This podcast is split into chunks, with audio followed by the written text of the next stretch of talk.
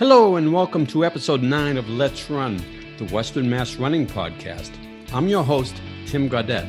This podcast is made possible thanks to the resources at Easthampton Media. Prior to 2014, I had never run a distance longer than 10K. But by rubbing elbows alongside other runners at the Thursday night races at Ashley Reservoir, I became more familiar with folks who had completed half marathons and marathons. At that time, I thought 26.2 was the ultimate distance. But then I heard friends talk about training for ultra marathons, distances longer than 26.2 miles. Races of 50 kilometers, 50 miles, 100 kilometers, 100 miles, running for eight hours straight, running for 24 hours straight. As time went on, it appeared that there were more and more ultra events. And that is, in fact, the case. When Run Ultra, when the Run Ultra website was started in 2006, there were 160 races listed globally. By 2018, that number ballooned to 1,800 races, over a thousand percent increase. The Sugarloaf Sun, a bi monthly newsletter published by the Sugarloaf Mountain Athletic Club, devoted an entire issue to ultra running. You can find it on the SMAC website. One of my friends who is an enthusiastic ultra runner is Sarah Bousquet. Sarah has run in 15 ultra events from December 2014 until today, and Sarah is my featured guest on this podcast. Sarah and I talk about her running in general. She recently completed two marathons over a three week period. And then we dive into ultra running and training and briefly touch upon some of Sarah's impressive professional accomplishments. If you've been thinking about taking the plunge into ultra running, you won't want to miss this episode. Here's my conversation with Sarah, and stay tuned afterwards for a rundown of local running events.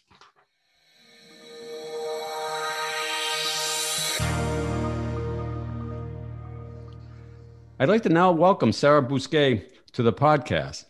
I've had the pleasure of knowing Sarah since 2014 when I joined the Empire One Running Club. Sarah is an accomplished runner, having completed numerous marathons. But the marathon distance isn't enough for Sarah.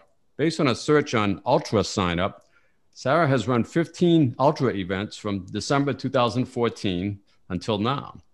So, in addition to her awesome running, Sarah has many professional accomplishments as well. She has a doctorate degree from AIC. She teaches psychology and coaches cross country at Tantasqua Regional High School. She's taught at Yale and is starting a new teaching position, teaching psychology at Johns Hopkins University. Sarah has conducted research internationally on extended assignments in both Germany and Bulgaria. So, Sarah, welcome to the podcast. Thank you, Tim. It's such an honor to be here. Yeah, and I see we're, we're, we're, recording this interview on Zoom, and and um, your, your cat's joined you. yes, Rory loves Rory. Rory. Yeah, I've heard a lot about Rory. Finally get to see Rory. That's awesome. So, so we used to see each other quite frequently at events, but with you know races being shut down due to the pandemic, we haven't seen each other in quite some time. Um, I think trying to, I was trying to think back. When was the last time we actually were, were together? And I think it was during the fall of 2019 when we used to both meet on Tuesday nights at Fitzwilly's with, with some of the SMAC people and, and run along the bike path. So anyway, I think that's the last time. So it's uh, been probably like a year and a half. I think. Close. I think we might have been running at Forest Park together the day of Olivia's wedding. That's oh, that's right. I yeah, that's right. You were there. I wasn't sure if you were there that day. That was the last time I, I had this conversation with Don Roberts, and and uh, I think that was the last time I had seen her. Was was it was the last day of the Snowstorm Classic uh, at, at Forest Park, and it was yeah Olivia, um, day of Olivia's uh, Matt's wedding. But anyway, I'd like to talk about your overall running in general, and, and then we'll get into ultras and um, and training, and, and and touch briefly on some of your professional accomplishments. Have you been keeping up with your running during the pandemic? I have, Tim. Running has been one of the things that I felt I could kind of control during the pandemic. So I set some mileage goals and track them consistently. And it kind of was something I could do, even though I'd rather with the group, I could do it on my own. and it gave me a sense of normalcy. So I actually added a lot more miles than usual over the last year or so. So you just completed the Providence Marathon, and three weeks prior, you completed uh, the Cheap Marathon in Salisbury. I, I, wasn't familiar with the Cheap Marathon, but uh, so what was it like running two marathons in, in three weeks? It was different. It was my first time doing them that close. I had done an ultra four weeks before, a marathon before, and had success. And this time, my goal was to have two rather long training runs when I was getting ready for the Vermont 100. So the goal of the two was kind of to practice my nutrition and have a well supported training route, especially with group runs not really happening these days. I did something similar back in, in 2016. So I, I ran two marathons in, in two weeks because um, wow. I run the Boston Marathon and I missed my BQ time by one minute.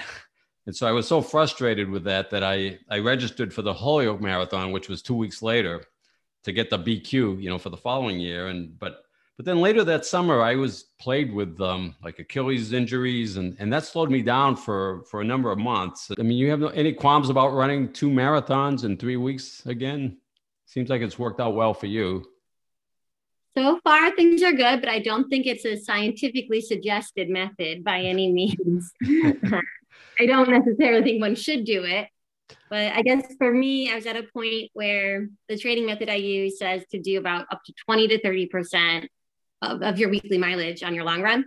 Mm-hmm. So that time period, it kind of worked out mathematically. I definitely took a lot of downtime in between them. During those three weeks in between, I dropped my mileage to about 50% all three weeks. So hopefully I won't pay for it later but right. I think your your concern about long term injury is really valid, and I hope you got your BQ at that second event. I did actually. Actually, that was um, that race was was actually my PR for a marathon. So so it worked out well. Congratulations!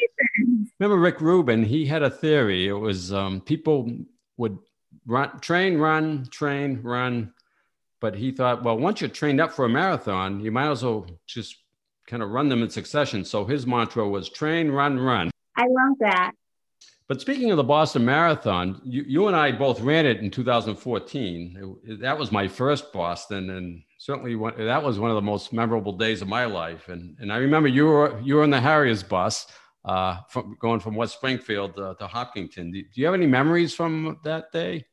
Yeah, uh, I remember 2015's Boston. I was really hoping to do a lot better than I ended up doing. I think I overestimated my abilities and underestimated the impact of the rain that day. I don't know if you remember the rain.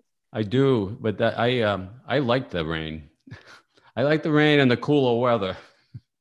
Yeah, I'm really glad you did my hands got hypothermia and i remember i crossed the finish line and there was a there was a volunteer there and i needed to text my mother who was my ride home and my fingers were so cold i couldn't use the iphone to do it. So this strange man who was a lovely volunteer helped me out and that was like the nicest thing the most kindness i've seen for a volunteer. He was so polite to like reach into my running belt because my hands wouldn't even bend to grab the phone. It was great. so, so i had a similar situation with my phone. Oh, I couldn't use it. My phone had died, and and uh, so I had no way of contacting my wife, and, and so I had to rely on a, a, stranger to borrow their phone so that I could text my wife to let her know where I was after the race. oh, thank goodness for the kindness of strangers. That's right. That's right. So, continuing on the marathon theme, you you ran two indoor marathons. They were arena attack series marathons. One was in Massachusetts and one was in Rhode Island. And, and I remember the Massachusetts event. It, it was at the Mullins Center in, in Amherst. And it was the first indoor marathon ever in Massachusetts. And you were the first female finisher, which makes you the first woman ever to cross the finish line in an indoor ma- marathon in Massachusetts. And I believe you had the similar experience in Rhode Island. I did.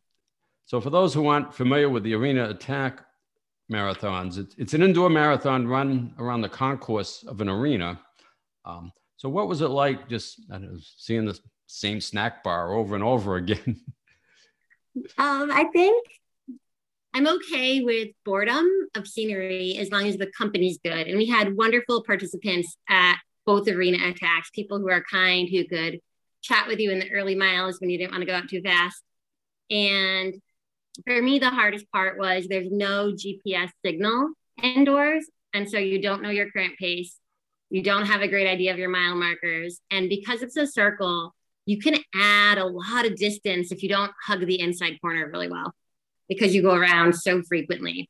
So that was a learning experience. I remember with, with a lot of fondness and gratitude, the women's ultimate frisbee team at the UMass event cheered for us by name over and over again every lap and it felt like hundreds of laps. It might have not been a hundred but it felt like it.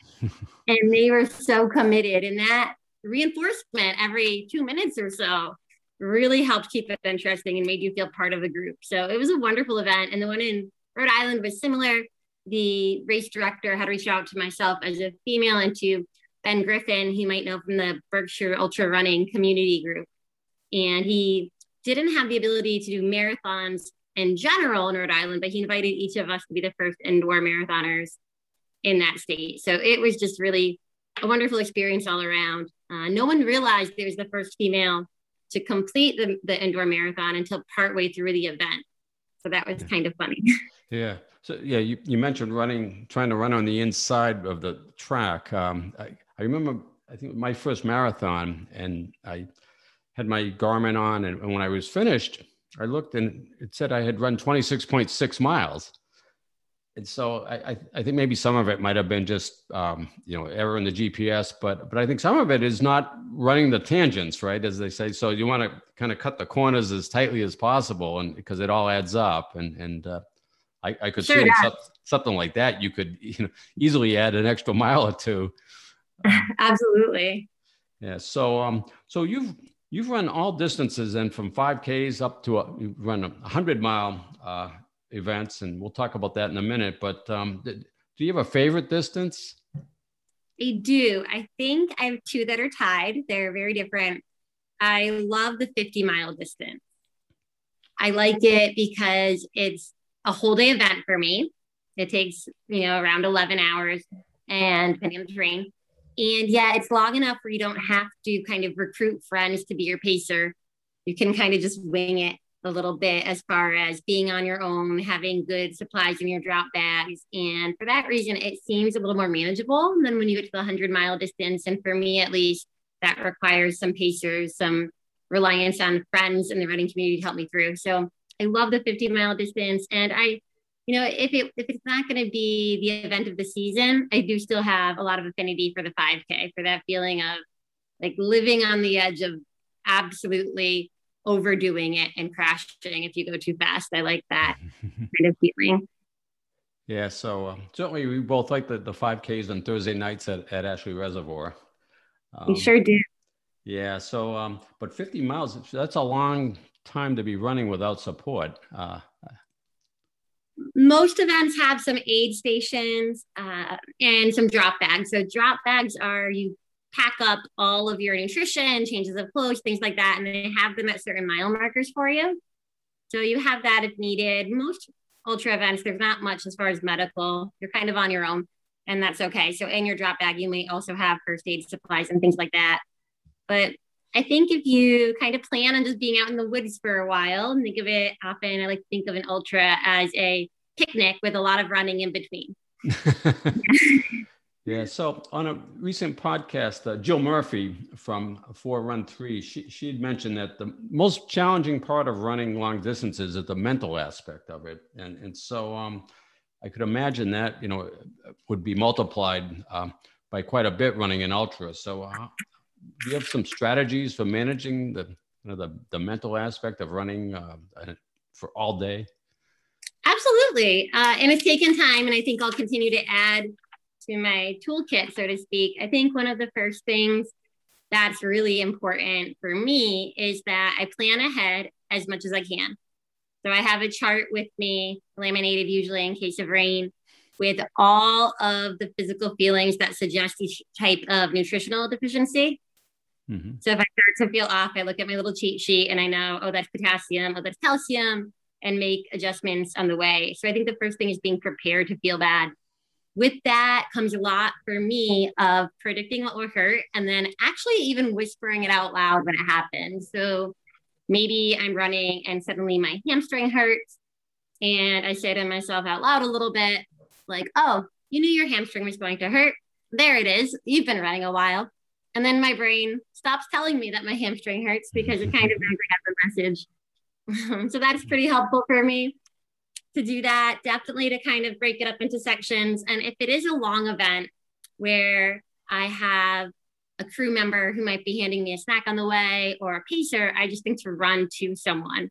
So for my 100 miler, I remember thinking I was getting my first pacer, which was Ben Farrow at mile 70. And I just thought to myself, like, just make it to Ben. And then after that, just make it to Sharon Sinez, who was there. So kind of having these people to break up your event makes it a lot Can I easier. stop you there? So you ran 70 miles before you had your first pacer? So yeah, so I, I usually feel pretty comfortable doing at least 50. Wow. You know, that's Yeah, not too so- bad. Yeah. So um, so I just want to get back to you just running in general before we we drill down on on ultras. Um, so do you have a favorite place to go when you just want to go out for a run? Yeah, I think the places I go most commonly are actually where we both go. Uh, it's definitely my dad and I used to walk our dog there when we were younger, so it reminds me of him quite a bit. It's where I met the running community, who is now by all means my best social support as far as friendships go. And then I do like Mount Holyoke College. I live right near there, and right now they're closed for the pandemic, but they have a great track for track workout. They have some trails that are a mile or two, and often I've spent you know, four or five hours just looping around the trail over and over again at Mount Holyoke, taking in the nature, you know, seeing the, the wildlife is really good. And then for a real adventure, I like to go to Mohonk Preserve in New York. So I'll drive there for a long training run sometimes. I know you you did an event there a few years ago, right? I did the Rock the Ridge 50 was my first 50. I'm on the waiting list for this fall, pending that they have a big enough field this year. I hope to go back. Yeah, ultras have become very popular. Uh, so, uh, so, um, so when you're out running, then what's your uh, favorite Taylor Swift song that you listen to? Oh, that's a good one yet. Tim, you make me laugh so much. At the last marathon, even a woman came up to me while I was running and said, Can I just run next to you? I'm vaccinated and I need to hear your Taylor Swift. Um, so there's so many. I think for an ultra, there's one out of the woods where she's wondering if she's out of the woods yet. Sometimes that's a classic because you're not quite there. Hmm. Like for an injury, you have to go with shake it off, obviously. Depends on the moment, but she's got one for everything. right. So, how many times have you seen her in concert? Oh my gosh. Um at least six or seven. I'd be far wealthier if I didn't go. You'll Yeah. have to come one time, Tim. That might inspire you to run an ultra because Taylor runs as well. yeah, I have. Um, I, I've had no desire actually to take a step further than twenty six point two, but but you never know. You never Um, know. never know. So, when did you start running? Were you a track star as as a, a high schooler? I participated in track. My cousin Tom Bousquet was a wonderful track uh, athlete in our high school, and Tom and I were close. So I joined track as a way to kind of spend more time with him and with my friend Carrie. Unfortunately, I do not have Tom's speed, and the coaches were quite disappointed to find a relatively average 800 meter runner, mile runner, and two miler. But I fell in love with the sport, and uh, believe it or not, I had been too afraid to run cross country. I thought it'd be too far to do a 5K back then. So I started Wow. at track you, and then moved on. yeah, you've certainly uh, transitioned to um, much longer distances. So, so let's uh, now talk about ultra running. Um, you know, I never knew that ultra running was even a thing until I joined the running club, and then I Mhm. heard people like you and Sharon Sine talk about it. And at first, I thought it was just some you know radical activity, but but now it's um, I think it's more mainstream, uh, much more popular in recent years. Um, but and I kind of think of ultra running to running as um, as snowboarding to skiing. So when I was skiing back in the early '80s, and and every once in a while I'd see a snowboarder out on the on the trails and on the slopes, and and um, but but then pretty soon I think there were more snowboarders than skiers, and, and certainly the ski area is catered to, to snowboarding. So that's I, I guess ultra running in, in some ways for me is, is the same way where I, I, I thought it was kind of a this far out activity, but now it's uh, it's really become a mainstream activity. Um, and I think feels like you, you're one of the early adopters. But you've run you've run 15 ultra events um, from December 2014 till now. At least that's from the um, the ultra uh, website I looked at. Uh, I, I, don't know if that's an accurate count or not. Maybe you've run more, but um, I think that's close. I don't really keep track, but that sounds right. UltraSignup is a great resource. Yeah. So what? So what made you decide to run ultras? Yeah. So back in 2014, I went up with uh, Kayla from the Griffin's Friends, and we crewed for Mark Rowe at his 50 miler. And that was my first exposure. And when I was there, I was thinking, like, this looks really great. It was exciting to watch him complete his event. Jason Dominic paced him for some of it, which was great. And I remember thinking, this looks kind of like fun because I realized that you could do very well while still having conversation, while having kind of more of a out for a run mentality. You know, you're just out for the day. You're not watching the seconds. If your shoe gets untied, it's not going to cost you the event. And after that, I kind of processed it a bit. And then on a whim, I signed up and did the 50K in Springfield. That was my first event. I'd never run more than 13 miles before that. I just woke up one day and went because of the positive experience I had crewing up at the Vermont 50. And that, and that was uh, Seth's Fat Ass 50, right? And and yeah. you you were the first um, female finisher. I so, was. So you um so after after that, did, I mean, did you think this was easy? And I did. Um, I did think I was like, oh, I guess I like this, you know, because yeah. So it was, a, it was a fun day, and it, it turned out great. I'm really grateful that I had that exposure to the Vermont 50, and then to Seth's where it's kind of a home course, you know, where if something went wrong. Well, that's that's 10 laps through Forest Park, I believe, right? Seth's? Yeah. Yep. Just loop, loop, loop. Yeah. So yeah, I was I think I was at Forest Park for a snowstorm classic race and I, I saw the the um the, the ultras doing the, the 10 laps. But um, so you ran the um, sweltering summer ultra in Pittsfield four or five times and you finished very well each time in, in 2016, you were second in your division. In 2017, you won your division. And in 2018, you were third overall female finisher.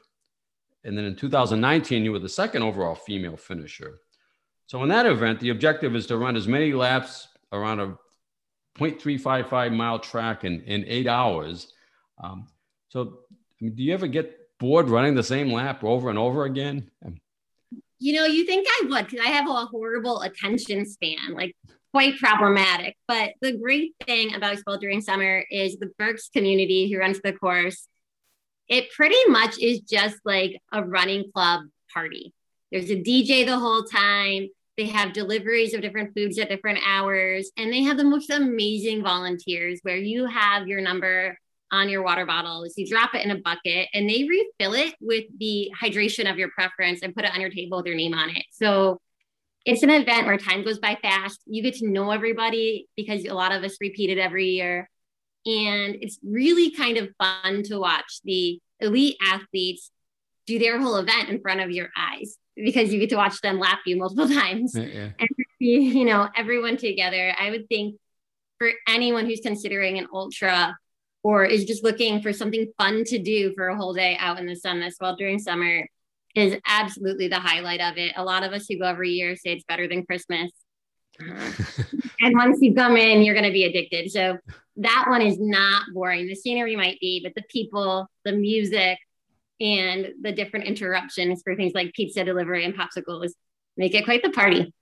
Sure, it sounds like fun. So, so how do you how do you determine your pace? Yeah, I think it might depend on the event. So it's Sweltering Summer. Pretty much, I go into it knowing where I am that year, and I usually consider what I think I could do for a half marathon if I tried hard and was tired at the end, and then I back it up about thirty seconds to wow. hit the first half marathon. Wow! So yeah. So if your half marathon pace was, I'll just say hypothetically, I don't know, nine minutes or eight thirty, let's say even. So if it was eight thirty, then you would just back it off to nine minutes. So that for the first half marathon, yeah, because it's a summer event, and by midday you're going to slow down. We've had days where it was, you know, 90. We've had days where there were thunderstorms. So it's one of the weird events where you should always want a negative split. But as Sweltering Summer, if it's going to be 95 at the end of the right race, you're probably not going to pull that off. So, so but so the 30 second rule applies to the first 13 miles, is that? And, and then it yeah. kind of slows down after that a little? Absolutely. Usually my mindset for that one, I have a mileage goal in mind. And I, you know, go from there a little bit and think mathematically as I, you know, am I on track? And for me, on my station, you just get a station, I have six different charts of where I should be at each half hour mark to hit my pace. So that when I switch out a snack, I can look down and see, am I on my goal time for like the worst day possible on the chart or the best day possible on the chart? So I think just that knowing how long you have and what pace you would have to do to reach your goal is really helpful. You mentioned earlier the um, the hundred mile race you did the the uh, Torque Ghost Train Trail race. Um, yeah. And that that um, you completed the 100 miles in, in 28 hours and 52 minutes. What is it like just running for 29 hours straight? I mean, um, you go through the night. You do. Um, I think so. That was my first 100, and I was a little bit smarter than I usually am, and then I went out cautiously. And I had trained one of the ultras. You might have seen an UltraSignup was a 24 hour, but I only participated for six hours. So I had done that to get used to running through the night in the woods, you know, to kind of acclimate myself to be better at spotting rocks and branches and not losing my cool every time it could be a bear in the woods. And um, so that had kind of got me ready for it. The ghost train was wonderful. It is definitely an event where during the daytime we kind of packed up with people with a similar goal. And then they do allow pacers for that. And I definitely felt at the end much better than I should have. My crew even said, like, oh, she's doing much better than she should have. So I think the next one I'll push that pace a little more. But I think the mentality there really is kind of with the saying of do nothing fatal. You know, you're better off taking a second to tend to your blister or changing your shoes than you are to run in them and set yourself up. Because if you've got 70 miles to go, any little injury is going to explode on you if you don't tend to it right away. So, in a 24 hour event, do you have planned breaks? Yes. Uh, so, you decide that for yourself. For me, myself, and for that event, my crew all knew which mile I was going to be at for each change of clothing because the temperature varies drastically. And as you exercise your body, it's pretty bad at maintaining homeostasis by mile, you know, 70 or 80 in the overnight hours while you're sweating we planned at what temperature would change. We planned at what hours we would transition. And then for myself, I had pre packed a bag with the exact breakdown of calories and micronutrients per 15 miles so that I didn't have to think. I just knew I have this Ziploc bag. Most of the time, it was around 800 calories per Ziploc bag. And I would say, I need to finish this bag, and that will give me the right amount of sodium and potassium and calcium to have what my body needed. So being super ready to eat on the run and to not have to think about it, I think is crucial to get so through. What, so what do you use for fuel? Then? Oh, that's the part of that you would love Tim. In the ultra, you use real food. No. So, so, so no had, goo, no, no sport beans. No, I didn't want to. Yeah, I had gluten-free mac and cheese, some gluten-free pizzas. Um, the Burks community, whenever they do have a race, they have vegan pizzas lots of times tons of potato chips and candy bars and pretzels and all the things people think athletes don't eat you really need to eat. So there's you know there's plenty of, of lovely choices. When you do get kind of toward night uh, almost always there's a soup involved to get that sodium and that temperature back up. It's pretty good. Yeah you mentioned changing clothes earlier. I, I hadn't thought of that. How, how often do you do that during a 24 hour ultra? In my 24 hours um, I usually did it twice. Usually once when it was getting dark, and then once when it got really, really cold because everything I had had been sweat through. Uh, so it does change. It depends a lot on the weather. You know, if it starts off 70, you might be in a tank top and shorts, but if the overnight hours are 40 and you're sweaty, you might need a sweatshirt. I know for the ghost train, I started in a tank top and I ended with two sweatshirts, long pants, a hat, gloves, kind of everything I could pack on my body because of that that challenge. Well, in just three months prior to the um, your, the Ghost Train, you ran a um, twenty another twenty four hour event, the Notchview. That was that the one you ran eight hours, I I, I think, Yeah. at, at night to to try to get used to nighttime running. It was. Yep. It just was. I didn't do the whole 24. I just knew I needed the nighttime training. So after an ultra like that, what's the recovery like? So I've read a lot of things. Most of them say that for every mile run, your systems and your structures won't be 100% for about one day. So, that, you know, that says three months. For me, I ran really easy after a week. And then I kind of got close to feeling like I was recovered by around the three week mark.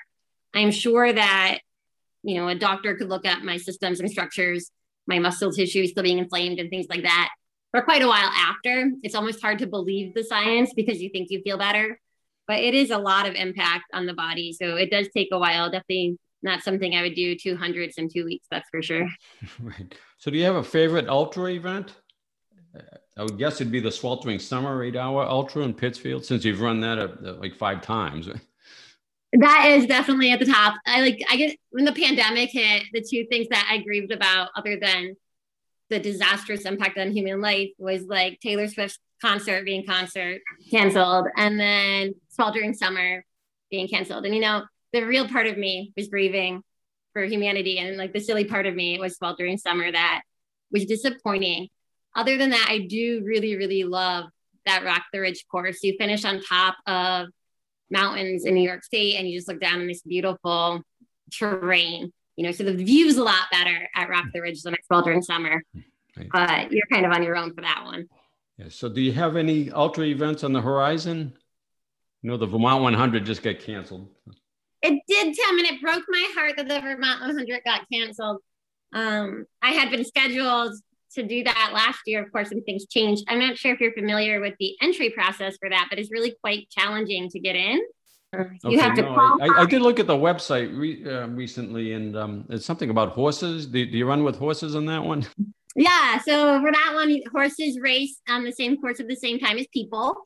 In Vermont, we share a lot of terrain. So, like on the Vermont 50, we share with cyclists. The Vermont 100, we share with horses. And to, to enter the Vermont 100, you have to have a qualifying race and then be put in a lottery.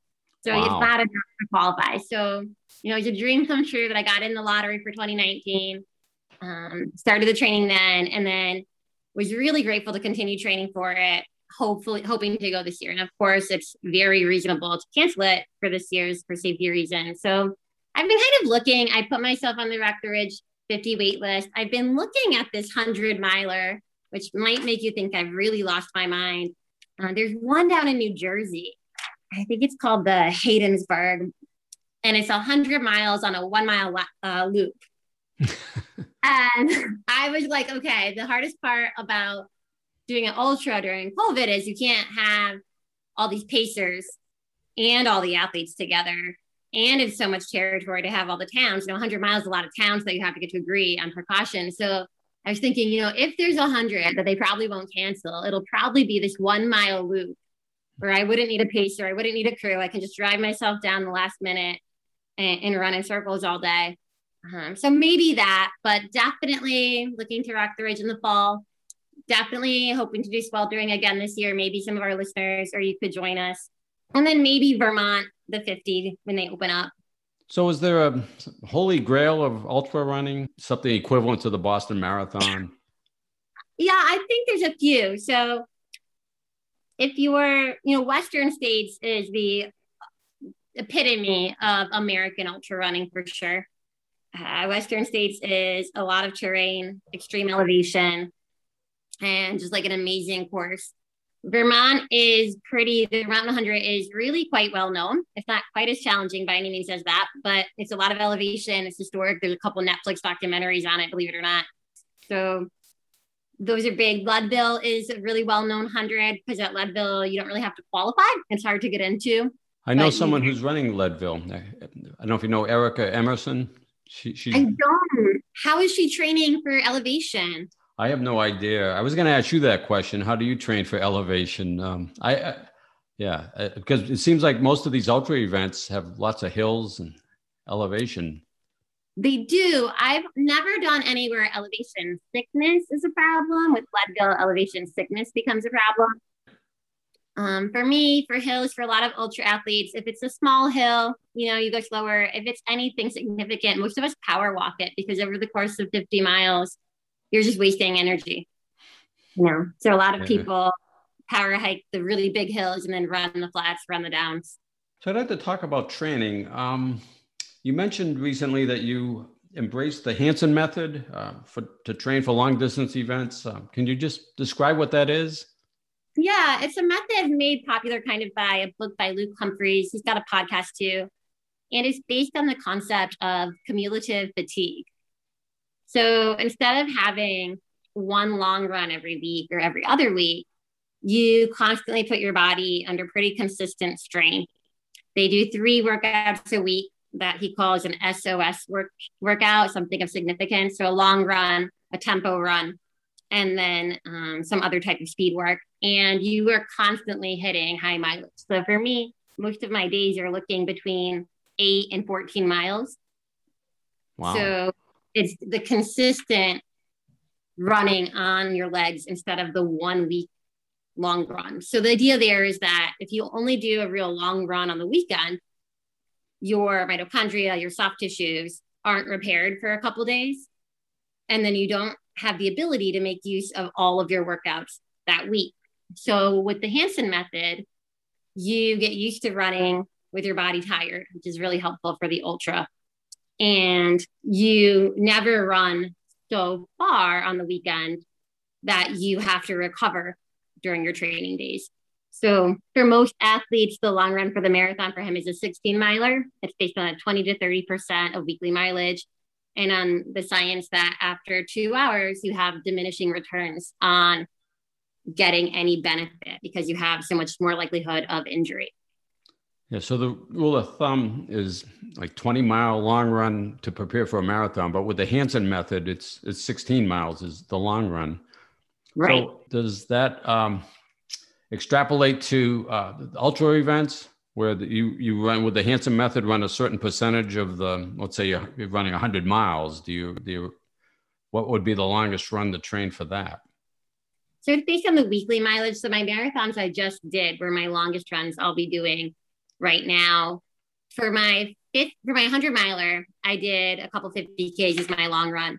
But again, you know, if you want to do your long run only a month or so before your event and you're going to be paying for it with inflammation, for some athletes like myself, you just end up being worn down still at the event itself. So for me, I start the Hanson method. He's got a book out, and then I add my mileage on top of that to go from the marathon to the ultra. So I start with his method and then add slow miles on top of it using that 80 20 recipe a lot of people use of 80% easy running, 20% hard running during the week. How have you avoided injury, you know, running such long distances? Yeah, that's a great question. I did have one injury back I don't know, four or five years ago. That was pretty bad. So I learned from that. And I don't know if you're familiar with Tommy Rivs. Do you know him at all? No. He is a well known runner in the ultra community. And he's currently, unfortunately, battling cancer, but he does a lot of training methods and he does a lot of training work with the iFit community who I'm a part of. And he has um, a saying that he always talks about that before your injury screams at you, it whispers. And that if you listen to the whisper, it won't have to scream. And that's one of the many insightful things I've learned from Tommy Rivs along the years that if I think like, oh, my legs feel a little different, they don't feel sore, they feel a little injured. In previous life, I probably would have thought, you know, it'll be fine. But now I think, oh, it's whispering and then I back off a little bit for a day or two and really wait until that whisper goes away. So kind of being super aware of my body has been really helpful and working on forgiving myself if I don't stick to the plan exactly. I feel like my body whispers to me a lot. And, and so I usually manage that by taking ibuprofen. but um, if it works, you do it. right, right. So um so anyway, let's um, talk for a minute about you, just your um, professional accomplishments. So you coach c- cross country at, at T- T- Tantasqua Regional High School in Fiskdale, which is near Sturbridge. Um, so, has your experience coaching running informed your own running, personal running? Yeah. I coached from 2010 to 2014. I stopped when I was writing my dissertation. It was just too much. But I think the the wonderful gift of coaching is that it reminded me that running isn't training. That training has to have a plan for every workout, a purpose for every workout. And by making sure I had a plan routine for my athletes to hit their PRs, it reminded me I need the same for myself. And then, in addition to reminding me that I need a long run, a speed day, a tempo run, it also reminded me of the value of going slow. You know, because the wonderful thing about high school coaching is that you have some athletes who have never run before. And you start slow, you start run walking. And when I was coaching, I did find that even though in the moment you might not think that's building your fitness, it really was laying a good foundation. So I'll always be grateful for my my athletes for teaching me, you know, go slow is okay and the value of having every workout have a reason. So um, I saw a video on the Tantasqua website in which a student was interviewing former Boston Celtics great Tom Satch Sanders. Um, now you're way too young to remember who Tom Sanders was, but is is he involved with the school somehow? I hate to say, I have no idea. Yeah, maybe maybe it was just a student project. I, I didn't know if he was affiliated with the school, but he could be. We are really lucky. Our school is full of teachers who really work hard to maintain and create connections like that. So it's highly likely that one of my wonderful colleagues made that connection and did it, and that I'm horrible at not keeping track of it. I'm really sorry for that. Yeah, Satch Sanders, he played for the Celtics back in the 60s, and, and they won a lot of championships back then. So you've um, traveled all around the world on work assignments. I, I, know that you went to Bulgaria and to Germany. Um, so did you get a chance to do any running while you were out on those assignments? Absolutely. Yeah. Everywhere I've been, I've always made it a priority to run. Sometimes that means at 4 a.m. Uh, because of schedules, but I'm sure for many runners, when I don't run, I'm not my best self. Cindy and I, we were in Stockholm a few years ago, and you know, we we ran, you know ran there. It was really a, a neat experience, and um, you know, we've been to. She's gone to conferences in Chicago where we've run along Lake Michigan. It's it's, uh, it's it can be a lot of fun to to run when you're on vacation or traveling. Absolutely, and along Lake Michigan, Tim. Next time you're there, there is an ultra that runs around that. That could be you one day. oh, that could time. be me. yeah. Wow. So actually, you, I know you've been to Berlin, and um, I, I, used to travel there on business quite a bit. And um, I always thought it would be neat to run the Berlin Marathon and finish on the Brandenburg Gate. Um, and that's, I've heard good things about it. Yeah, that's one of the World Marathon major events, so it's difficult to get into. But um, so when does your Johns Hopkins work begin? So I'm teaching psychology of memory um, for the Center for Talented Youth at Hopkins. I'm starting June, I think it's the 26th. So I'll still, of course, be in Western Mass. I'm teaching remotely. And my main calling is still my work at the high school and then doing crisis work. But I'm really excited to be on the Johns Hopkins staff and to be able to access all of the amazing people there to help learn from them. Should be really amazing. Yeah, you've taught at some um, prestigious places. You also taught at Yale. Yeah, I was at Yale for a summer program for young kids who were uh, quite gifted. And so they're doing high level curriculum at Yale. And that was really fun to see small bodies with really deep, complex minds. That was always really exciting to do.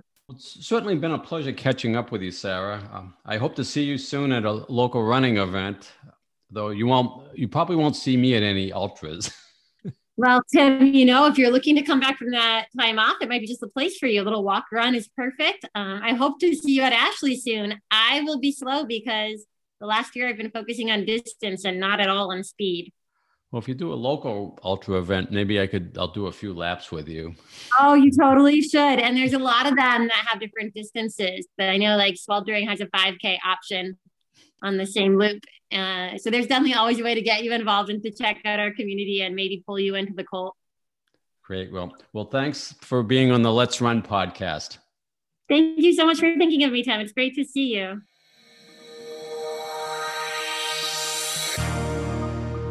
I'm recording this final podcast segment On Sunday, May 23rd, which is almost two weeks after May 10th, the date in which in person road races were permitted to resume, pending approval of local boards of health.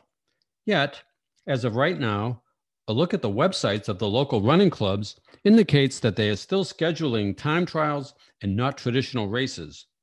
However, that could change at any moment, so check their websites for the latest information. On Monday evenings at Stanley Park in Westfield, the Empire One Running Club hosts a three mile cross country run. On Tuesday evenings, the Sugarloaf Mountain Athletic Club hosts a 5K cross country run that starts on Burt's Pits Road in Northampton. On Wednesday evenings, the Greater Springfield Harriers host their Summer Sizzler events at Forest Park. The run on Wednesday, May 26th, will be on the 5K cross country route. And on Thursday evenings, the Empire One Running Club hosts runs at Ashley Reservoir in Holyoke, and the Elks is open for pre and post race activities. The weather was really great last week, and the running clubs had a decent turnout for their time trials. Henry Demarsky from Empire One has been crushing it during these time trials. He was the first overall finisher on Monday, Tuesday, and Thursday. Probably the only reason he didn't win Wednesday was because he didn't run. As far as other races go, I checked both the Harriers website and Running in the USA, and the events I found for June were the same ones that I reported on last week. However, I did find a new event in July the Chesterfield Gorge Ultra that is tentatively scheduled to take place on July 10th and 11th, pending Board of Health approval. This event starts on Saturday the 10th and ends on Sunday, July 11th. You can choose your own distance, either a 50K, 50 mile, 100K, or 100 mile. There's also a 25K race that starts on Sunday morning. Wednesday, June 2nd is Global Running Day. Fleet Feet in Longmeadow is hosting an in-person fun run starting at 6:30 p.m. The event is called Big Run. Also, I believe that Tim and Jill Murphy are hosting a Global Running Day fun run from their 4 Run 3 store in East Longmeadow starting at 6 p.m. on June 2nd.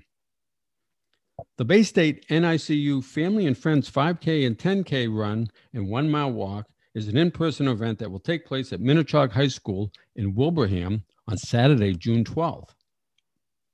Jesse's 5K run and two mile walk is an in person event scheduled for Sunday, June 27th at Nathan Bill's in Springfield.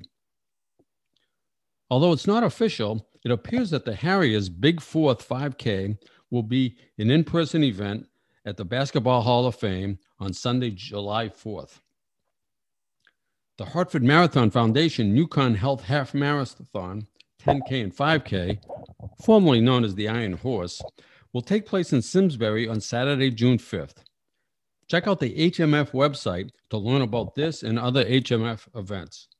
I'd like to highlight a few noteworthy accomplishments during the past week. Jill Murphy, who was on the Let's Run podcast a couple of weeks ago, successfully completed her first ultra, a 50K, which is 31.07 miles, as part of the virtual Cowtown Marathon, which is an event based in Fort Worth, Texas. Joe got some nice bling for that event. In keeping with the ultra theme of this podcast, Dave Martula from the Sugarloaf Mountain Athletic Club, who's 74 years young and an accomplished ultra runner, showed up at Stanley Park in Westfield at 6 a.m. last Thursday to complete the Old Colony Marathon. While the Old Colony is not an ultra event, I use the UltraSignup website that Sarah mentioned earlier in the podcast and discovered 43 ultra events that Dave has previously completed.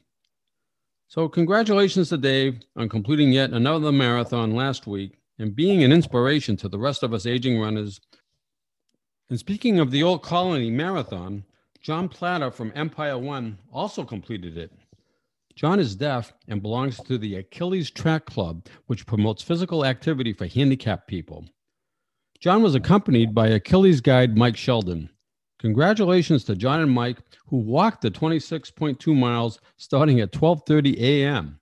By the way, John has completed 31 New York City marathons. And finally, kudos to Ashley Mellon for her awesome performance in the Jim Thorpe Marathon, which runs along the Lehigh Gorge Trail in Pennsylvania. Ashley completed the marathon with a time of three hours, 21 minutes, 52 seconds, which is a little over eight minutes faster than her Boston qualifying time. Congratulations to Ashley and good luck getting into Boston in 2022. By the way, the Jim Thorpe Marathon looks like a neat event. Runners and spectators take a scenic 26 mile train ride through Lehigh Gorge State Park to get to the starting area. Spectators stay on the train and cheer the runners before being transported back to the finish area.